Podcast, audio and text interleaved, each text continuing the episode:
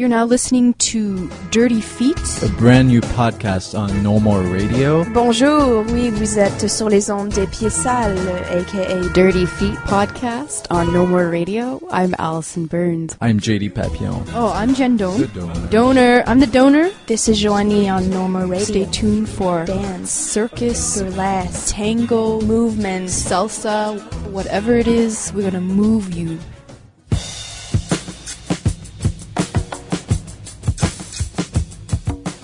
Welcome to Dirty Feet on the No More Radio Network.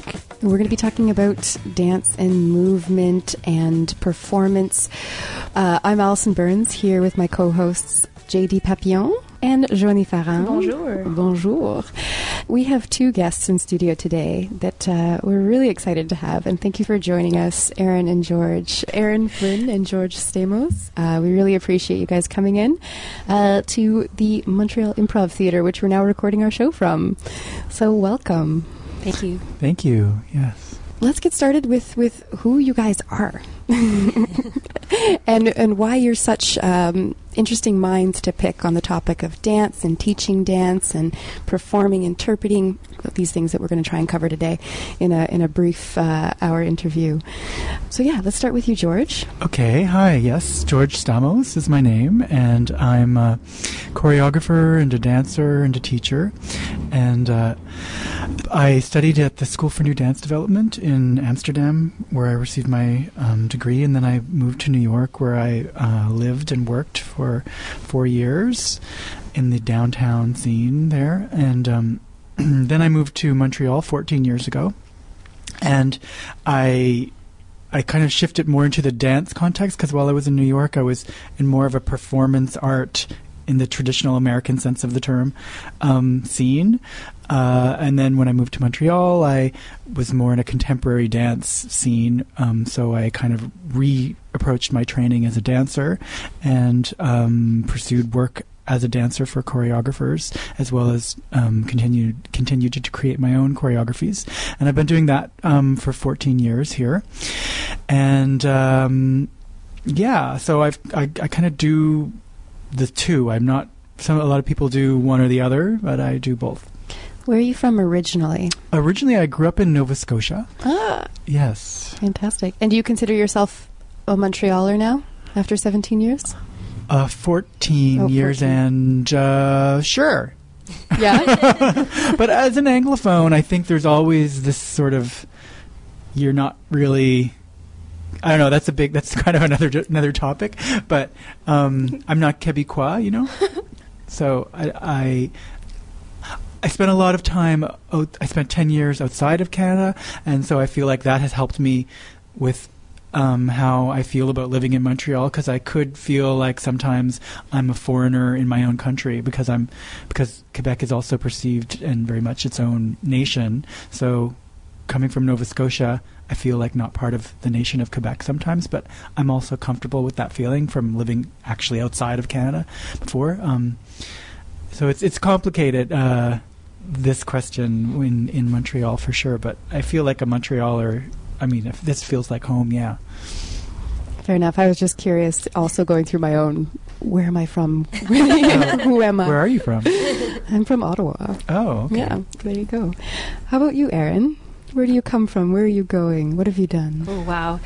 Well, uh, I'm from Saskatchewan, so I've been gradually moving east my whole life, and um, dance has sort of taken me that way. So I think I started dancing around four to the sounds of sound Star Wars in my parents' living room. And then from there, you know, did the traditional taking ballet and jazz and modern and gymnastics. And then uh, when I was eight, I started going to summer schools at the Royal Winnipeg Ballet, and uh, that was a welcome break from my reality of Saskatchewan. And so it was sort of like a ticket out. and so at 12, I moved to Winnipeg to go to the ballet school. And I left my family. And then I have a brother who also danced. So my family moved and followed me a year later. So I grew up going to the professional ballet school there, and then uh, at 17, I left to go to Toronto, and I danced at TDT for a year. And then I ended up back in Winnipeg, although I had intended on moving to Montreal. And uh, so I went to school at the Winnipeg School of Contemporary Dancers. And then when I finished that, I was an apprentice at Le Groupe de la Place Royale for a year. I went to Europe briefly, and then ended up dancing professionally in Winnipeg for about four or five years before moving to Montreal, which was 11 years ago. And I've always been making dances and pursuing a career as a dancer as well. Fantastic. So we, we wanted to focus a little bit on um, the aspect of teaching dance because you both have experience with that, and um, and and George, right now you just came from teaching a dance class. Yeah, at Concordia, the third year um, and fourth year students in the Concordia dance department, a technique class in the morning. Fantastic. And Erin, you've taught uh, R- RQD classes before? Yeah, yeah, I've taught dance in a lot of capacities. Last year I was teaching RQD um, for about a month, and I just finished teaching at Concordia last Friday as well. Okay. Yeah. So you handed over the. well, I was actually teaching second years, and Okay. I think George is teaching the third years, but Yeah. yes, in the same same space. Very cool. Beautiful studios. Very. Gorgeous. Absolutely Which we fantastic. also never knew, unfortunately. Yeah. We were from the old school Loyola Oh, um, campus right. when we uh, when we graduated. A few They had a years ago. certain sense of charm there, It though. kind of did. The one bathroom. The Cozy. pretty The stale air. I think for dancers, the stale air brings a lot of inspiration and creativity. yes. Oh yes, stale. And uh, I, I find it interesting because you guys have very uh, have taught at very different levels. Uh, Erin, you've taught at a after school class for U of M students, just Mhm. part of their gym classes that they have. Uh, you've both taught in a more academic program with LADMMI. George, you've taught at LADMMI, I think. I'm. Uh, I haven't taught classes there, but I'm. I've been actually recently teaching um, repertory uh, from the piece that I created with Montreal Dance uh, to the LADMMI students, to the third year students. This is Husk that you're talking Yeah, about? Yeah, that's the piece.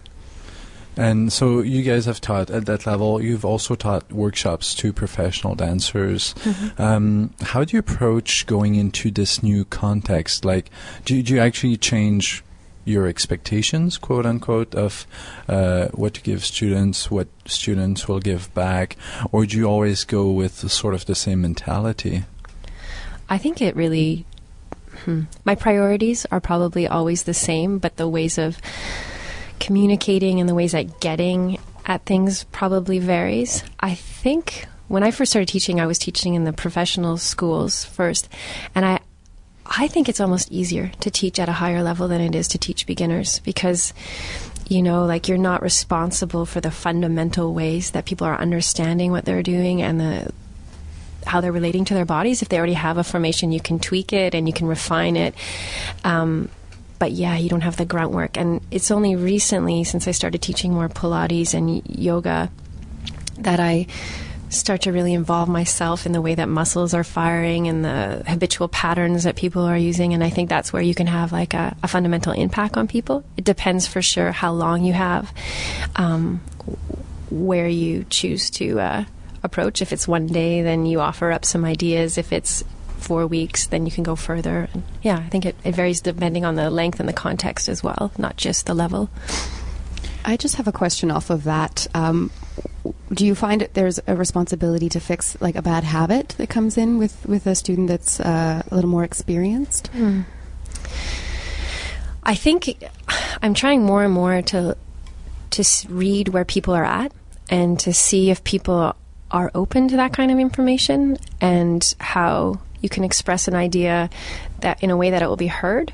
Um, because I think in the past I've given a lot of corrections for habits I've seen, but maybe the way in which I said it maybe made someone feel defensive rather than open to. So it's like kind of like opening up awareness so that they could become aware of it themselves rather than um, just giving like a superficial correction that maybe they could correct for a while when they're conscious of it, but then forget it right away again. So Yeah, I think I think the most useful thing that we can give as like contemporary dance artists is like an awareness of alignment, an awareness of how you work with gravity, an awareness of how you breathe, and I think you can apply that across the board. Uh, whether someone's an amateur uh, walking in off the street or someone's a professional, I think those are always really important things. Yeah. Well, I uh, to answer your question, I would say that it's um, the experience in teaching in a university as part of a program versus a professional workshop, I find very different um, because in a professional workshop situation, I'm more free to um, teach my practice and how things blend, how technique and creative process and improvisation and choreography all kind of can blend together. Whereas in the context of a of a a program, I have to be very specific as to this is a technique class, so we're not going to go too much into the creative process aspect, and um, so that you know you, you want to look at how what you know the, the definition of your class and the whole curriculum and how it fits, and also think about where they're what they're doing the rest of the day and how, how you're preparing them for that, or how it speaks to the different things that they that they might be learning. Um, so you're kind of just one piece of a bigger puzzle, as opposed to a whole puzzle that you can just kind of say, "This is my puzzle." um, so that that's really different. Um, in terms of the correcting bad habits, um, I I totally relate to what Erin was saying about how you want to say it in a way that it can be heard, and I feel like um, a lot of times quote unquote bad habits are can become kind of like crutches that you feel like you need to do in order to be able to achieve this you need to do this thing um, and so it's kind of like figuring out how to take the crutch away slowly not too quickly so that they, they feel lost uh, but to kind of first acknowledge that okay you do this thing. Do you know? Do you realize you do this thing? Okay if we can agree on that. That's a good start. And then do you need to do this thing always? Okay, maybe you do. maybe you can do this thing a little less. Maybe you can eventually not have to do this thing. So that's that's how I'm. the thing? well, the thing could be Any bad habit, I guess. Yeah. yeah, any bad habit. I mean, what is a bad habit? Uh, Mm. Bad habit is something that's getting in the way of the learning. That's getting that is like something that is unnecessary. So it's kind of almost becomes a distraction from what the exercise should be. It's sort of a it's like a, a tangent on the side. Um, and it's a habit, so it's sort of not always thought. It's, it's, it happens automatically, which is why the work of bringing it into the consciousness is really important. Because if if the person is not aware that they're even doing it, and then you're you're giving them directions to change it, they they can get like what, like because they didn't even know they were kind of doing Mhm. that, um, or they might have thought that that habit was the exercise. so yeah. And where'd you draw the line between uh, different physical bodies and people like listening to their bodies and a bad habit? Because sometimes physical limitations will impact how someone's doing an exercise. How do you find a way around all of that? I just had an answer and then it left from my brain. Well, I think what Erin said about the basic principles of looking at the weight, where is the weight, what's the going on with the alignment, the breath, there there are sort of fundamental principles that you can always check in any given situation to see are you sacrificing those, um, and any body, anyone with a body can breathe and have weight in different places and have alignment. So you can always go to that as a kind of um, fundamental thing to measure in a in a in a movement exercise. It's like so uh, that go that goes beyond different body types or limitations. Um, I think this is an maybe an advantage to depending on how you're teaching. But if you're teaching less from replicating form and more from going with directions that are uh, about anatomy and directions in space and weight, then then the form can be appropriate to that body as opposed to trying to be somebody else's body. Yeah, I think that's really key this idea of form versus like feeling something from the inside and getting across this notion of like an action or a movement or a practice rather than trying to create a shape. Yeah. Because, you know, like a lot of us start with ballet, which there's nothing inherently wrong with ballet, but a lot of the way it's interpreted is achieving these these shapes. When then you start to measure and compare body type and height of leg, et cetera, et cetera. Yeah. And I think like sometimes limitations are real blessings because when people are working with say less less flexibility, they can stabilize better. They have better balance. When someone's hyper flexible, they're less aware of where their body is in space because their ligaments are looser. Yeah. And so they tend to be like, well, I can do this really exciting thing that got me a lot of attention. And, and then you want to take this away and have me drop my hip, like, or, or feel like my posture while I'm lifting my leg. So I, I think we get attached to form and a lot of us have learned dance technique by trying to achieve a look from the outside. We teach dance a lot using mirrors which creates this kind of two-dimensional narcissistic impression of yourself and i find tons of the corrections i have are just taking away the, weir- the mirror and letting people feel like they're back feeling the back of their body feeling what's underneath them not and then that takes away people's you know lifting out of their ribs or focusing their eyes. It's like you open up your peripheral vision you sense what's around you rather than just looking and comparing and um, making yourself into a cookie cutter or more of a sculpture than a moving body in space. So, I mean, of course, it's subjective, but I think that we're probably in contemporary dance looking for more of a, a holistic sort of very conscious body in space, and then that's not limited by someone who's not flexible or who doesn't have the most, I don't know, hypermobile body. Do you- yeah. Go ahead. Oh, just agreeing. Yes. yeah. Yeah, sorry. Fist pumping in the air. The fist's pumping in the air now.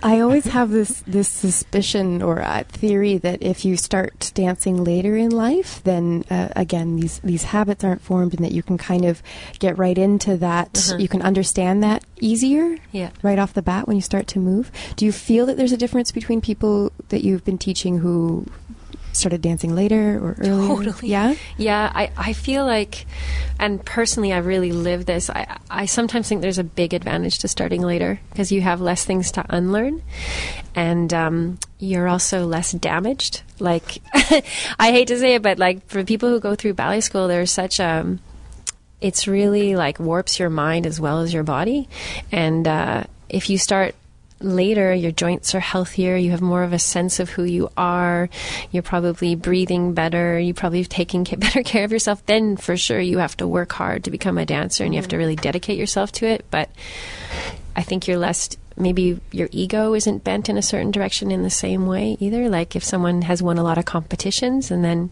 you're asking them to undo all those things that won them a lot of competitions there's where you get a fight whereas if someone's new they're open and they're more receptive sometimes so And the form thing that you're talking about also, I feel, Mhm. is much more implanted in people who've started earlier.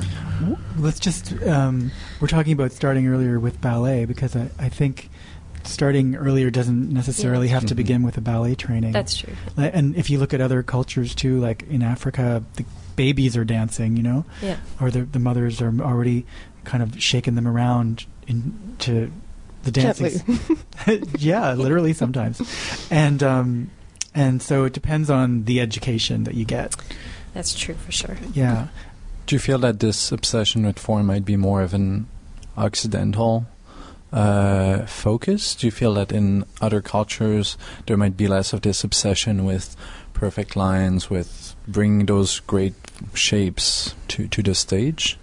Um, I think it probably varies. Uh, I think there's real precision in a lot of. If I think about um, Asi- Asiatic uh, dance forms, um, Indian dancing, Bharatanatyam, things like that, the lines are super specific and clear, and there's a real precision um, with the lines. Um, I don't. I haven't studied it really that much, so I don't know that much about it. Really, I, I worked with Roger Sinha for a few years, so I got like a little taste of it yeah that way. So for sure, the lines were important there, um, and um, the form was very important.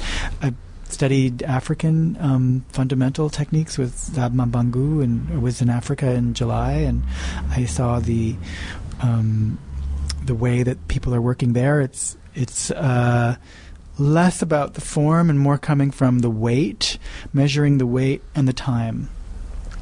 Um, so, yeah, the rhythm is coming from the amount of time it takes to drop down weight, pick it up, do something with it, and arrive somewhere else. And that's that's kind of where the mind is more. Uh, but again, form of course plays into it. There's the, the posture, the, the the form that you carry, as opposed to arriving at pictures. Kind of Mhm. is more where the form is. So it's a living, moving form that is maintained. Um, yeah, and we were in Erin and I. I danced for Erin in a piece um, where we went to uh, Tokyo and Seoul, and we saw some dancing from some Japanese artists and Yeah. and uh, Korean, and there was definitely less of a, at least in that work, less of a concern with form than some of the contemporary dance that I've seen. Um, you know, more Yeah. Western.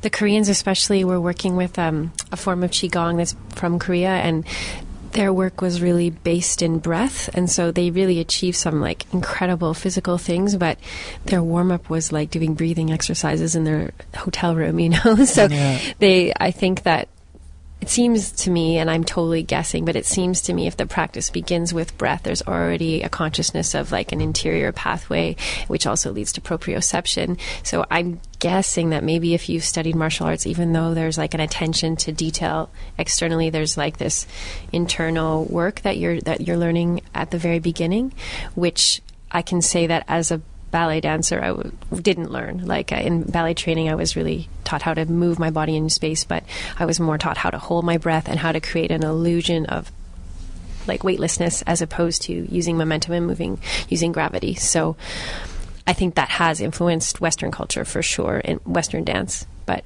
I couldn't speak to how it's trained in other cultures. For the Koreans, was the piece where they were constantly jumping Yeah. up and lying on the floor? Yeah. That was physically insane. It was. Yeah. Maybe that's why the warm up was just breathing. Well, Wow. oxygen brings uh, power, right? Yeah. yeah, yeah, yeah. Well, you have to find efficiency of movement for sure. Uh-huh. Yeah. Well, what about when uh, you're teaching more physical sequences? Mhm. Uh, do, do you feel that there's a risk for those basics to, to be lost in translation almost? Do, do you feel, or do you feel that like those those basics inside of your body, even if you're going out of your comfort zone physically, that those are still very present in dancers? I don't know if I understand the question. Um, like, let's say you're starting to do uh, cartwheels and jumps on the floor and everything. yeah. Do you feel that those basics, like when you're teaching, are you ever afraid that going to that more physical zone, uh, people will forget about the Mm. basics that you've been trying to give them?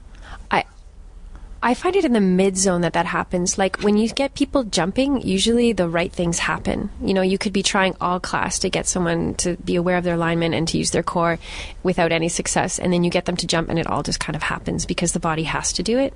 Um, whereas, like if they're moving like in a sort of medium way across the space, then I find that's where like people might be more caught up in the steps you're asking them to perform and forget the efficient pathways. Personally, I like to move slowly and then gradually build up speed to sort of, you know, imprint your body in a slow way where you can feel it and think it through and then gradually over time it becomes habit and hopefully those efficient pathways come into play, but I think you have to allow people to make those mistakes too. Sometimes, you know, like uh, I've really been diligent sometimes about like stopping people when I see them going back to old habits and it's like over time they'll figure it out but if you expect it in one class like you're kind of just hitting your head against a wall i think I think I know what you mean, but and I um, think I have an answer. uh, what I could say is that I I believe you have to train your the student's eye as well. Like to train their ability to analyze what they're seeing, because what can happen with the lost in translation part is when you get into set movement phrases, people can assume that they understand what they're seeing, and then say, "Oh, well, then there's pirouette, and then there's a you know, and I've seen this happen too in creative processes where you'll you'll see someone improvising with these different principles that don't reference um, ballet at all, and then someone who has a real ballet eye will say, "Oh, then they do." So yes, it's a, it's a pirouette, and then it's a, and all this ballet stuff starts coming out that is not at all what the person was doing. But so in a class situation, um, I like to try to balance um, working with the principles that involve the student making choices as they cross the space using the principles of movement before the phrase starts to happen and then to try to match the two so it's like how can i match these principles with this set mov- with this set movement so that it doesn't get to this other place where um, that would be some other class about creative process or interpretation or maybe improvisation or something where we're not looking at technique and like being kind of like really nitpicky about what are the nuts and bolts of how this movement is happening. You're starting to touch on something that I'm curious about. How does your your teaching and your creative process uh, interact, and how do they inform each other? Um, well, through the teaching, uh, you're also practicing. You're, you know, it's kind of you're getting to the heart of your your practice at the same time, and you're learning as you're teaching. Students teach you as well, and that's great. so, you know, you also have to open your mind when you're when you're teaching students to. It's very different from like from having a group of dancers that you're paying it's, it's very different you know and that and that different approach can also help um, you know open your mind to seeing the, the, the, different potentials that are there that not just because in the creative process um, you might have noticed that choreographers can be a little bit um, kind of obsessed with their own vision and which is part of the passion of, of of the work. But but at the same time, you can learn so much by opening up to the people around you and seeing what's you're giving into the room is resonating with the room, and then being in conversation with that, as opposed to just kind of like pushing through what you want. Yeah, I would totally agree with that, and um, just add that like teaching sort of forces you to like prioritize things and and come in contact what is like your true what are your values you know or what are the main principles guiding your work? So in trying to articulate that it becomes clear and more conscious and then also, like in structuring a class and creating a flow in a class, I think it's a good exercise for a choreographer because, you know, you you have to make like an introduction, you have to resolve it by the end. You want to create a dynamic and a structure that keeps people interested in what you're saying. Mm. And um, I know myself, like sometimes in creating something, I can get really lost in the minutia and. Uh, and in pacing a class, I know I can get too slow sometimes. And so when you start to see people a little bored, or you're like, oh, okay, this is where you need to pick up the pace to keep them with you. And I think that that's really invaluable when you're, you know, trying to create a full length work because it's almost the same amount of time. Obviously, it's not the same thing. The audience isn't moving when they're watching. But uh, if you can create a physical experience for people, then maybe you can create a piece that creates some sort of physical experience for an audience.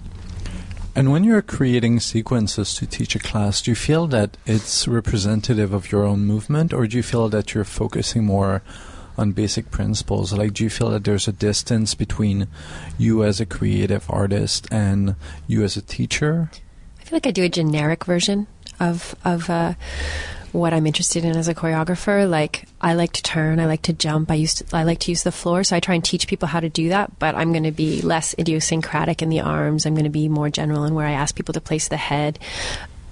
I'm starting to work more with developing musicality in my students. Like Concordia, I was really working on that because I think at an intermediate level, you want to develop that artistry. But um, I wouldn't go as far with the musicality, or maybe with the freedom of interpretation of musicality in a in a technique class is the way I would asking an interpreter to to to do my choreography.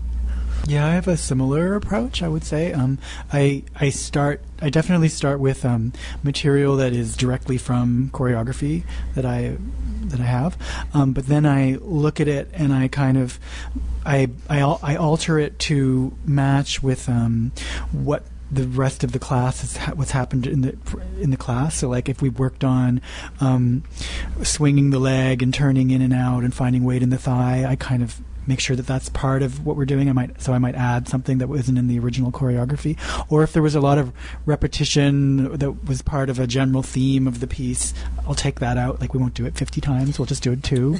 um, and and then also less because it's a technique class and not an improvisation class. Because in my creative work, a lot of times I'll mix the two much more in a uh, in a choreography. So I won't do that as much. Kind of separate them. Like now you're making choices, and now you're doing set material. I could just add one thing. we were having a conversation on Friday about how, you know, all the technique classes that we take with, you know, guest teachers from Europe all have a huge um, component of improvisation, and that seems like the way that most new dance is being taught. Yeah. But I don't think that's reflected in our training institutions. And in some ways, I find that valid. I mean, there are principles you need to learn, and maybe those are easier to learn with set material. But it is a huge thing that's asked of you as an interpreter. And I think that we should be addressing it um, both in people who are going to graduate and become choreographers and in people who are going to be interpreters because it's going to be a big part of what you do in a day. Yeah. And uh, it's a super important skill to address. And there's so many ways of going at it. And uh, I think it should be a part of your warm up, and I and I find it really useful teaching to get people out of their heads and more aware of how they're making choices, and uh, it's just really rich and it's fun. Yeah. and so I think it's like a good thing to incorporate in a technique class, and I wish I wish in teaching at more established institutions that we could have more freedom to do that because I think it would prepare students more for the professional world. Do you ever feel that there's a risk, though, that bad habits will come back in a more powerful way during improv? but I think part of teaching improv is not letting people just go into experiential stuff. I think Yeah. it's it's making you aware of how you, yeah, becoming aware of your habits and learning how to break those habits and learning how to use your perception and like there's so many. I think improv is it sounds very open, but it actually can almost be more.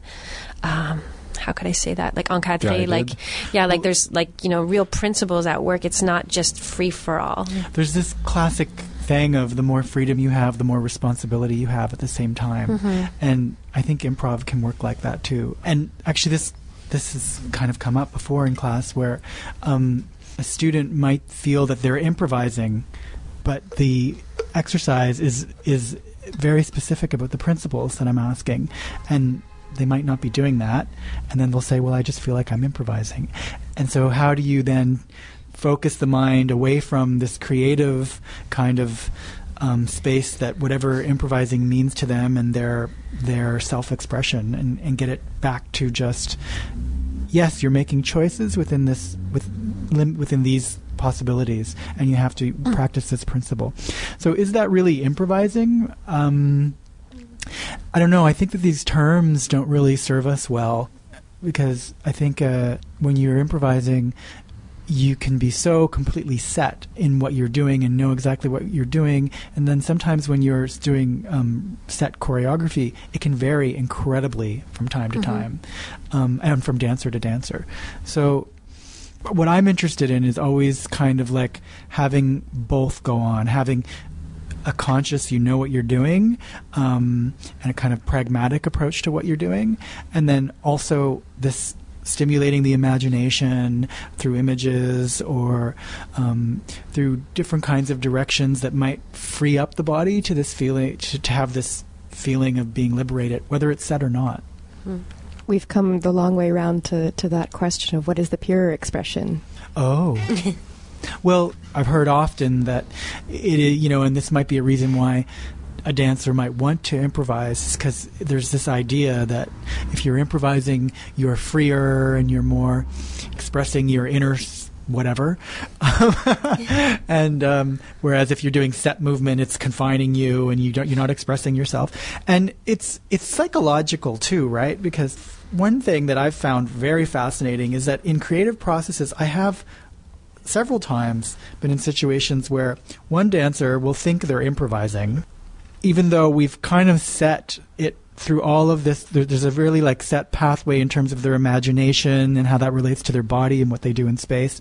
Next, and they're performing next to another dancer who's just tell me what to do. Where do I, what do I do with my elbow? What do I do with my foot? You know, and they look the same, but the way that you, the way that I have directed and worked with that person to get them to a feeling where they can be generous and comfortable, they believe they're improvising. Mm-hmm.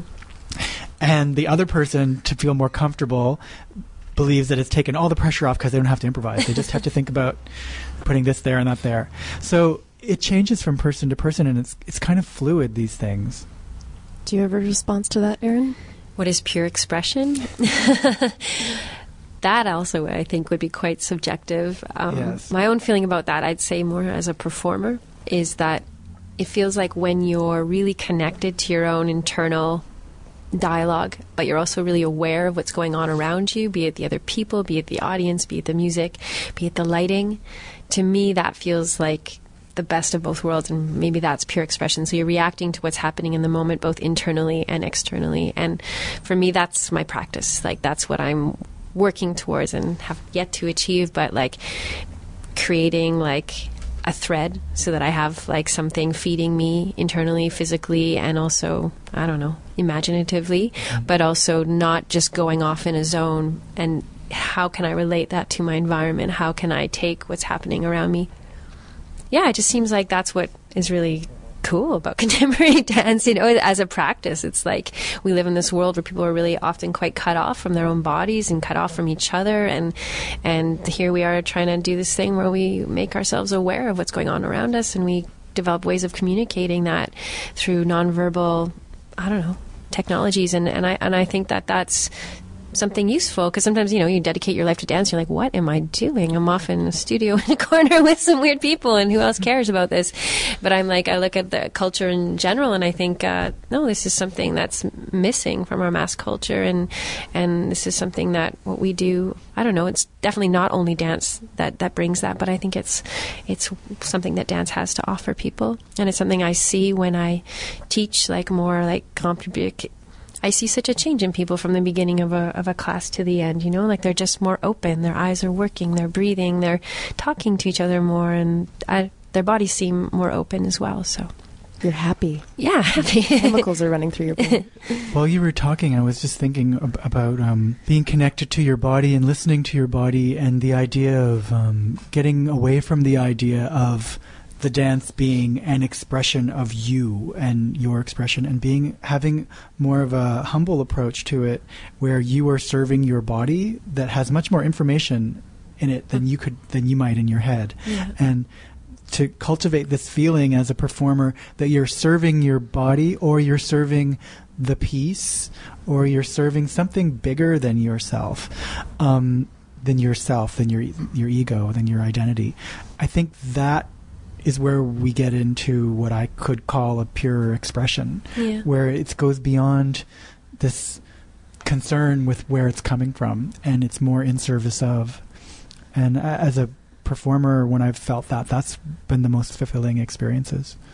That makes me wonder, in your role as a choreographer, how do you bring, if you ever do, bring a blend of improvised moments and more set choreographed moments in in a, in the creation of a piece?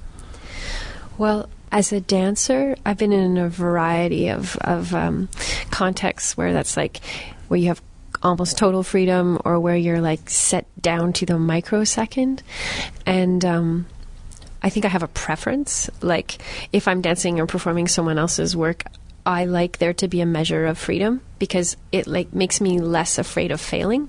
Makes me feel like I can really bring something to the table and I can be in the moment and I'm not just reproducing something. Um, it makes me feel like it's alive. And as a choreographer, I hope to give that to other people. So, like, I think what George was talking about with dancers, you know, some, it's just you have to gauge the personalities of the people that you're working with. And some people really want to have that measure of freedom, and some people that scares them. So, it's creating I'm, I'm, I'm almost going to repeat what he's saying. Like, it's creating a scenario where you have enough that you've offered of your ideas and your inspiration to create a voyage for something, for someone, but you are leaving the space for them to inhabit it fully. You know, you're not like directing them so much that they feel paralyzed, you know, and, and, and you can see sometimes that happens in a process too. Like the choreographer is so attached to leaving their imprint on a dancer that they completely cut off the person's confidence. And in, then that way they don't get what they want from the person because Yeah. they've kind of like constricted them so much that they just are afraid. And so I think it's getting out of that state of fear and, and giving people enough of a language and hopefully you you like your dancers to begin with. You've chosen them for a reason because you like their qualities. And I mean, just like them as people, but like, I think you have to, you were talking about collaborators before we were recording, and I think it's so important to like what your collaborators do before you even, it's like a part of the choreographic process. Because if you like what you do, then you're going to like their choices, and then you're going to have less to criticize too. So, Well, there's the classic scenario in the studio where it's like, oh, just be yourself. and then you're yourself and they say, "Oh, uh, was that who you good are? enough. Could you actually be more like the person standing next to you?" Because I like the way they did it, you know, Ouch. all the time. Yeah. Yeah. Oh, it's definitely not easy to be a dancer, but or a choreographer.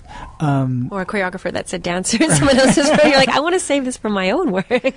Well, that as a dancer in other people's work, I more and more vastly prefer to have everything set, and because I feel the pressure of um, the responsibility of freedom, quote unquote, and also the issues that come up with if you're creating something and you're improvising in someone's work, and you know within the same day you're going from one rehearsal to the other, and you might even you, there's this crossover starts to happen naturally, and unless you can, unless you're in a situation with a choreographer where you can, they can really help you frame the improvisation that you're doing and guide you and direct you so that it's it's it is still very different than what you would do on your own. Unless you're with someone like that it can be you know a difficult place to be in because you want to be generous as a dancer and at the same time you have to kind of be responsible to well i'm not going to just do my my piece in when they when it's improv time even though my body might just want that to happen now. So you have to kind of negotiate all of that and still be in a generous way contributing to the the piece as a dancer. So i love it if it's just all set. I think I have one last thing to just add to your question is that how do you how do you create improv as a choreographer? I think one thing that I started doing was, and I don't always do it, but leading my dancers through the way I teach improv because there's so many ways. Like it's like what are the parameters here? You know, what are you asking for? And I think by you get them in the zone that you're interested in exploring, and then from there you know you have a language that you've helped create together then from there you can create. But i think if you're just going to walk into a studio and someone asks you to improvise without having kind of laid the foundation that's where i think it becomes very blurry what someone's asking you to do. And as a choreographer i don't think it's just a matter of creating um, movement. It's really you know directing people and making all sorts of choices that come together to create a piece. So I think for a long time I thought it was just about making movement, and then like over time you're like, oh no, that is so not enough. Yeah. Another thing can happen in a creative process sometimes um, as a dancer that I've experienced that can be incredibly frustrating and difficult um, is the there's the kind of assumption or the there's the attitude that the that all the material is set, but it's not.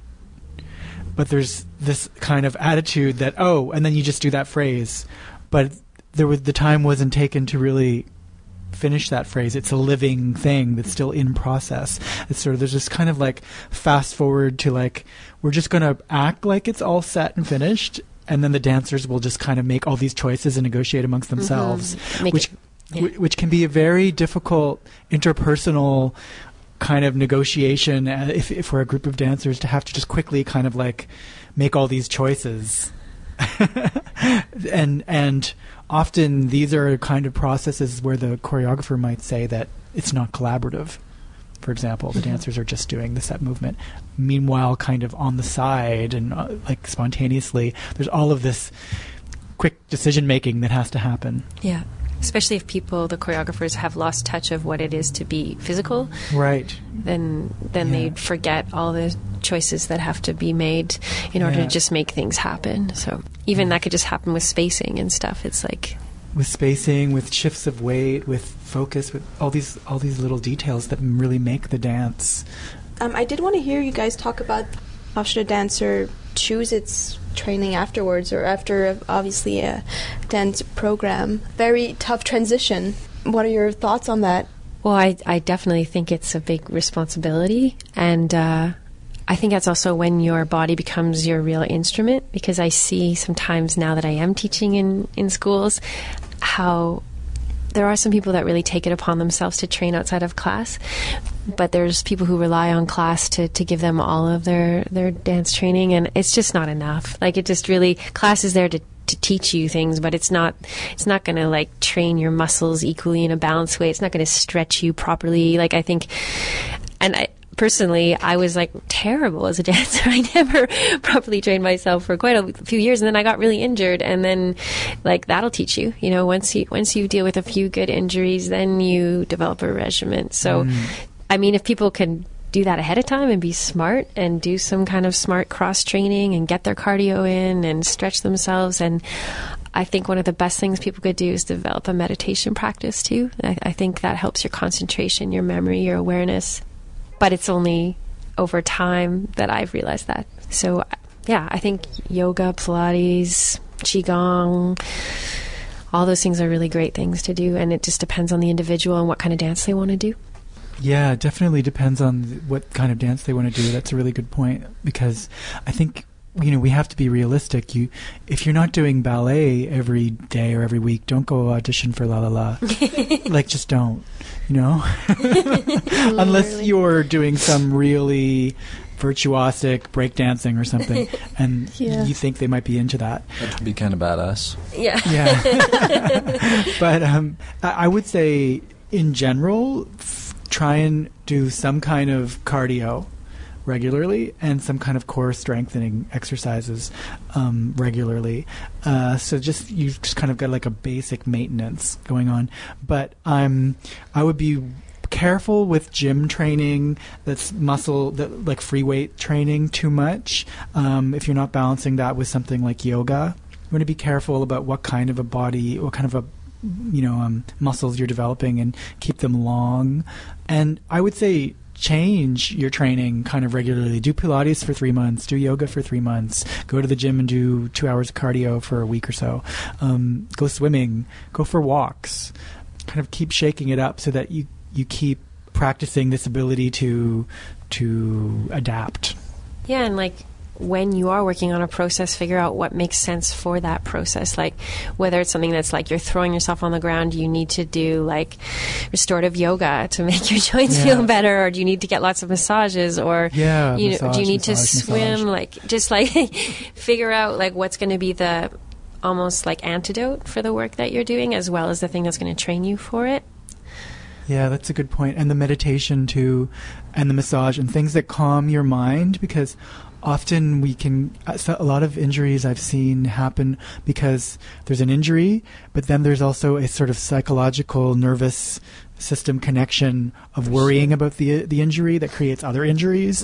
And then there's this kind of weird cycle that starts to take in where it becomes really important that to kind of like be able to calm down and just be like okay don't freak out. I just have to be careful with this move Yeah. and this move And I, it seems to me that it's shifting. Like I, I look at the younger generations now, and I feel I feel older. And when I was coming up, it was like dance was this really badass thing to do, and and the older dancers just smoked like crazy and treated themselves horribly, and like just asked their bodies to do insane things. You know, like there was this real like and got hip replacement yeah, yeah, like, and so we didn't think of our like maintaining and feeding and taking care of the body. And I think like now I see people. Seems like everyone's going to yoga, everyone's you know eating well, and I, I think that's great. Like I didn't do that, but uh, I think it's a good idea. yeah And osteos and physiotherapists Yeah. and them. were yeah friends. I think one of the best things i've done in my training was to get regular massages yeah like deep tissue massage Rolfing saved me. What did? rolfing Um, Rolfing, it's like myofascial massage. And I think lots of times as a dancer, you know, you might get yourself fixed, but your your patterns and your muscles are still and your fascia are pulling you out of place. So it's something that replaces your fascia and helps to repattern. But I think things like uh, Feldenkrais and Alexander technique are are really great things too because they're not exhausting, Yeah. but they're like soft, kind of intelligent ways that you can keep training your body without adding more fatigue. Because let's face it, like you don't have, you only have so much energy in a day.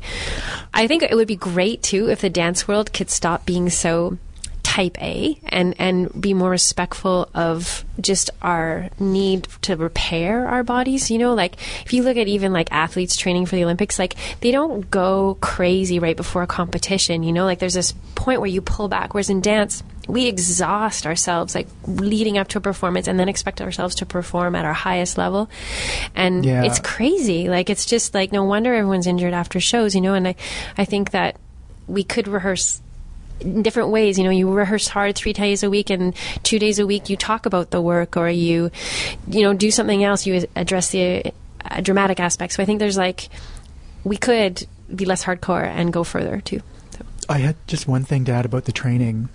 Um, to think about the difference between training fundamental principles or training in an, an aesthetic, so that you're practicing something that is malleable that you can apply to different aesthetics, as opposed to wherever you go, whatever audition you go, you're going to do this certain kind of aesthetic.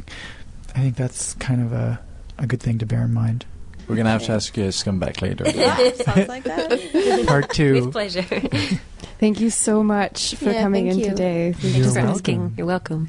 We've been speaking with Erin Flynn and George Stamos, and uh, we were Dirty Feet podcast on the No More Radio. I'm Alison Burns, I'm JD Papillon. and I'm Joanie Farran. and thanks for listening.